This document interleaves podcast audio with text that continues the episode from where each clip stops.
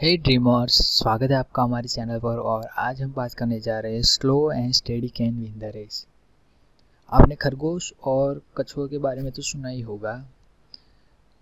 जंगल में उन दोनों के बीच रेस होती है और उस रेस में खरगोश अपने ओवर कॉन्फिडेंस की वजह से हार जाता है और कछुआ अपने polite slow but continuous running की वजह से जीत जाता है। तो हमारी लाइफ में भी ऐसा ही होता है दोस्तों। हम क्या करते हैं? कोई काम शुरू करते हैं खरगोश की तरह और उसे बीच में ही छोड़ देते हैं खरगोश की तरह। बट ना, हमें ऐसा नहीं करना चाहिए।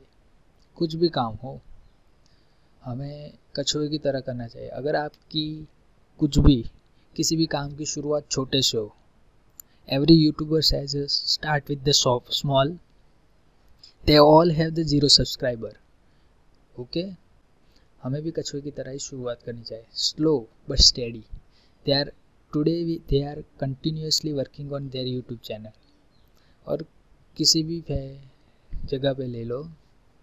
किसी भी फ़ील्ड में ले लो।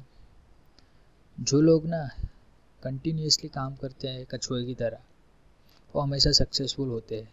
इसलिए slow and steady can win the race हमें भी हमारी लाइफ में यही करना है।